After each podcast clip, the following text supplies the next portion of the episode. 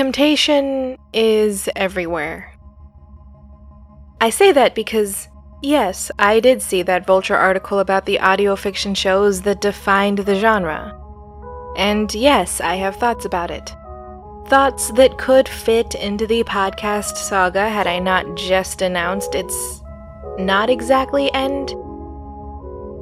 Maybe I should have seen it coming, but I'm not all that active on Twitter anymore because that platform for me on a good day is a colossal time suck, and I don't really have much time to spare.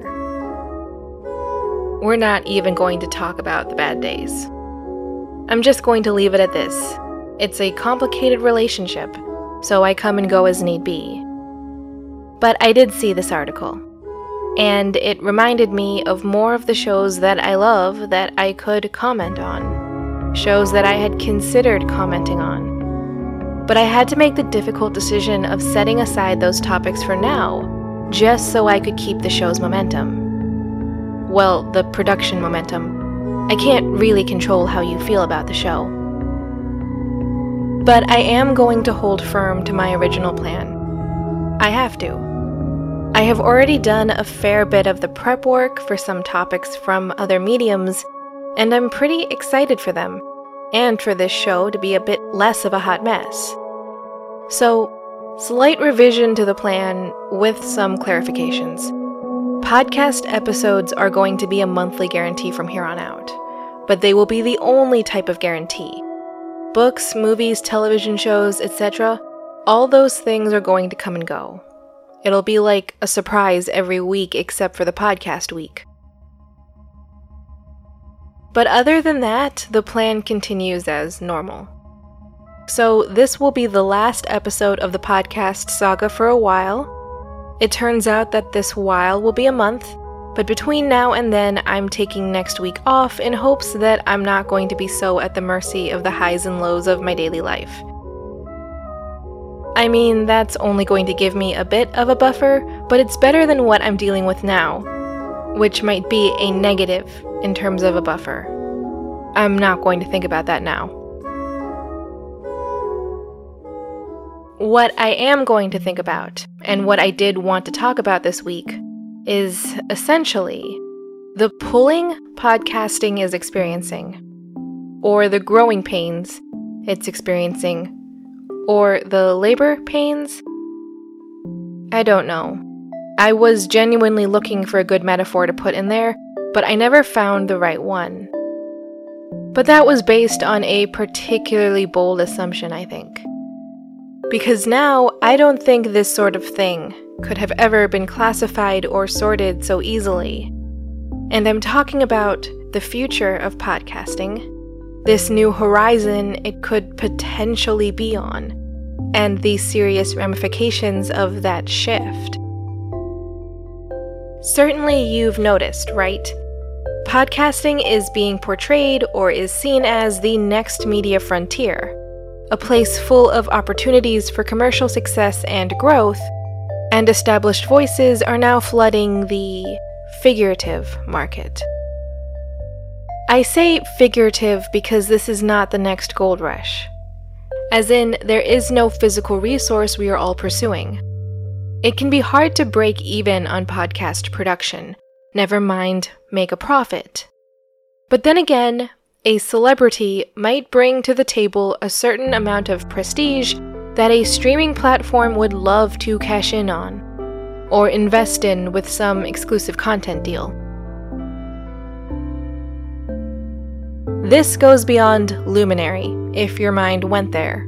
Spotify has done it too, but even when we aren't talking about exclusive content deals, let's say someone with an established following were to post segments, or the entire episode with video of their podcast on YouTube. Well, now there's AdSense. Or even basic advertisements in their content is a completely different game. Because even if a podcast platform doesn't want to lock down an exclusive deal, other brands will. And from that desire comes more potential advertisers. Probably a bigger catalog than any indie podcaster could hope to see. Which would then sidestep the issue of advertisement fatigue. that then escalates into a disconnect between the podcast producer and the podcast consumer. You can see what I'm getting at, right? There are advantages to an established voice, quote, cashing in on this trend, which has been noticed and will continue to bring people in. And what will that mean? I'm not going to pretend that I know what this will all entail, or that I have the sort of expertise necessary to make definitive statements, or trustworthy ones. But personally, I don't necessarily think that something so entrenched or so fundamental to the understanding of a medium can be changed so easily. As long as other indie podcasts continue to rise up, that scene will hold its ground. Casual listeners might find it harder to break into our world, but not necessarily. I would say that barrier for an audience member would just change forms. Rather than persuading someone that podcasts are worthy of their time, it will be a conversation to try to get them to try a specific show from a content creator they've never heard about. It will more closely resemble pitching television shows or movies to your friends rather than trying to get them to download a podcatcher in the first place. And as a way of further emphasizing that there is still a place for new indie podcasts, I'm going to talk about some today. One that had its debut on the International Podcast Month RSS feed, and some others that have a few episodes, or at least one episode, under their belts, including the new Miscellany Media show. Hi, it's M. Welcome to episode 72. So, I'm going to go ahead and start with the new Miscellany Media Studios show. I mean, it might make it easier for you to skip if you are not interested. But why I think it is important in an episode like this is that, well, this particular audio fiction show genuinely cannot exist in another medium. It is podcasting or nothing. But basically, Aishi Online is the second audio fiction show for Miscellany Media Studios, and it was launched in September on a bi weekly schedule. It's the story of the voice actor from Oracle of Dusk, who, after she finds she can't maintain something as simple as an in character Twitter account, starts to carefully consider her relationship with the digital world. A major part of which was the online friend she made in an obscure forum attached to a just as obscure game. The basic premise of this is that MJ can finally tell her own story. Well, it's meant to play with reality a bit though, and that's only possible if MJ can have an internet presence again in which she has to struggle to create a proper sense of divide. And perhaps more importantly, MJ needs to have access to a medium she can post to completely unfiltered. Believe me when I say that if MJ had to face any sort of scrutiny, the story she tells couldn't be told. There are pretty critical details that someone else would have caught if anyone else was involved. It's like found footage. Actually, no, it really isn't. It's also an investigation that doesn't have to answer to anyone. Okay, even that description doesn't quite feel right. It's a podcast. A person telling their own story that might not find its place anywhere else. Reasons for such aside.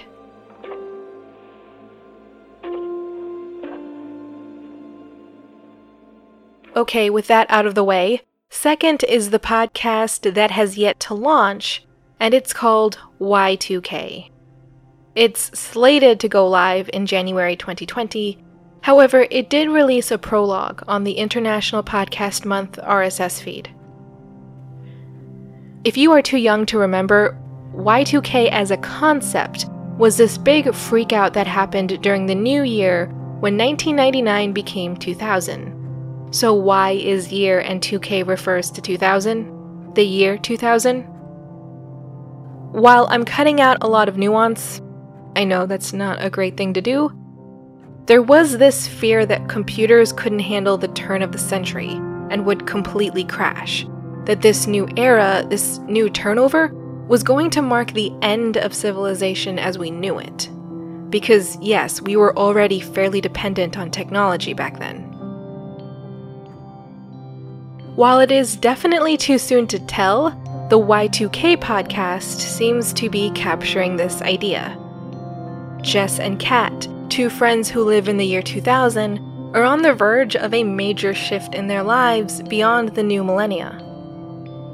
And that is, they will now be living an ocean apart and will be dependent on voicemails to most effectively communicate. While they seem fairly optimistic in the trailers and in the debut episode that this will work, there is still a lingering fear that this could actually be some sort of definitive end to their friendship, and not just a new chapter.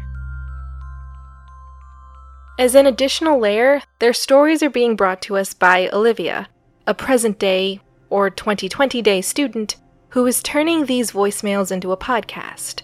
And while we haven't seen or heard too much of her yet, it seems like making this podcast is her major shift, which as someone who makes podcasts, is an accurate way of imagining what it can feel like.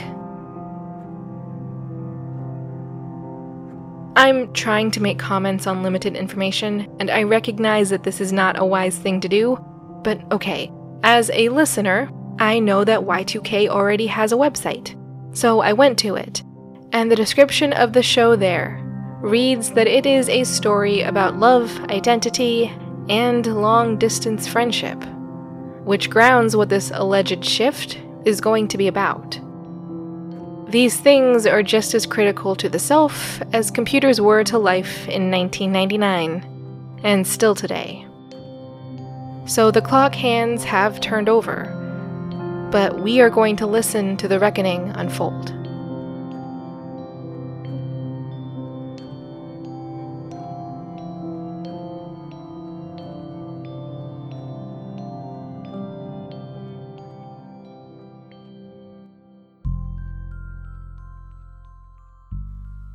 There is a great Twitter feed that helped me find this next show. The feed is called Audio Drama Debut. For those who might have 48 hours of content in their backlog, but still want to find new audio dramas. I feel called out, and I'm the one who said it. But there's this podcast that just launched this week called Dart. It's about grief, fear, and life in the gig economy, the gig in this case is the app called Dart, a food delivery app where someone else darts to the store to get you your burrito, pizza, or veggie burger. Whatever you can't get for yourself because, let's say, you're sick in bed, you're behind in your work, you were editing a podcast, and now your cat has somewhat pinned you to your chair. Wait, it doesn't work for that last one, because then you have to get up to get the delivery. So that's not a great solution. Regardless, anchored in this story is the modern way some people provide for themselves. So it is a very modern story for a very modern medium. You can make whatever jokes you want about every millennial having a podcast, but this is our home, and we will put our feet on the furniture if we want. As in, we took this concept and ran with it. We'll tell whatever stories we want. Thank you very much. At this point, it's hard to say exactly where this is going to go, but I feel a momentum there, albeit not a very explicit one. It's in the character and the character of the story, like including a panic attack in a darker situation, like Uncertain Dark. I almost wish I hadn't discovered the show so soon because it feels like it has a binge worthy appeal to it. And the Twitter bio promises some paranormal elements to this microfiction so, yeah.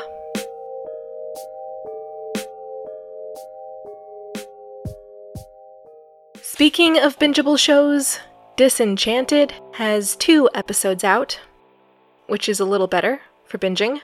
I wish it was more. Again. Its main character, Lyra, whose audio diary we are listening to, inherits this old house from her father out in the country. Where, hey, no neighbors to deal with, so audio blog to your heart's content. But, you know, neighbors can at least feel like deterrents to certain problems, but other ones can happen no matter where you are. Life gives and takes. And Lyra is trying to seize what this new opportunity gives. But it's not going to come without its drawbacks, and we, the audience, happily get to be along for the ride. Put happily in quotes. In terms of the title, I can't tell yet how much Disenchanted is about disillusionment or the paranormal shenanigans that just seem inevitable when you're isolated without neighbors. I'm sorry, but I don't hear about ghosts in new apartments whispering in sync lyrics into the night. There's a time and place for these things, is all I'm saying.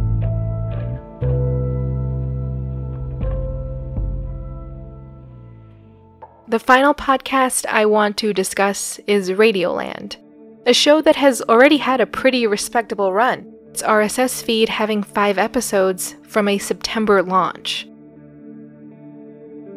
The story is that of the radio in the community of Wendell, a community that Gabe Rodriguez now finds himself in. He has also found that nothing here makes a great deal of sense, even if everyone else seems to think it does. And sure, cultural relativity and all that. But it quickly becomes apparent that these differences are actually deeply concerning in a more objective sense. It's just not something people are going to immediately realize, because it will still feel like they're normal. And they are constantly hearing both about it and that it is their normal. They have this feeling constantly being affirmed, so it is easy to understand why they are so steadfast in their beliefs that this is truly normal, and that's a pretty critical detail. Radioland is, among other things, about our relationship with the media we consume. It is a window into the world outside of our own heads. Actually, no, scratch that. It's more like the series of windows we have that looks out beyond the world of our immediate circle, beyond the world that bore us and tries to shape us. These windows help us lay out the larger land we could wander around in if we so choose to do so, and also shows why we might choose to do so. It also shows us the various opportunities available to us, things to do and be. And as a part of all of that, it can confirm or dispute the statements we were told about the rest of the world, our families, and ourselves. And while it sometimes can be difficult to admit that we have come to believe lies, it can be very much necessary. And I think one of the major strengths of Radioland is not just that it argues this, but that the entire show has this spooky, surreal quality to it. It is acknowledging that feeling and that discomfort. It essentially meets the listener where they might be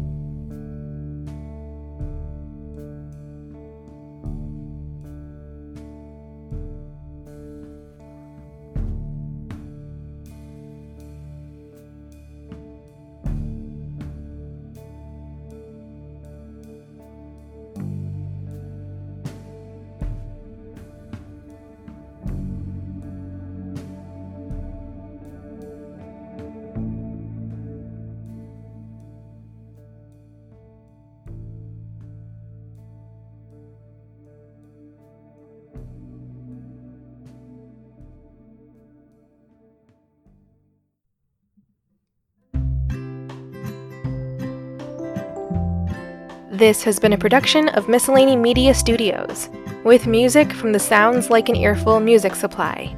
Thank you for listening. If you like what you heard, consider leaving a review or buying us a Ko-fi. All those links are in the description.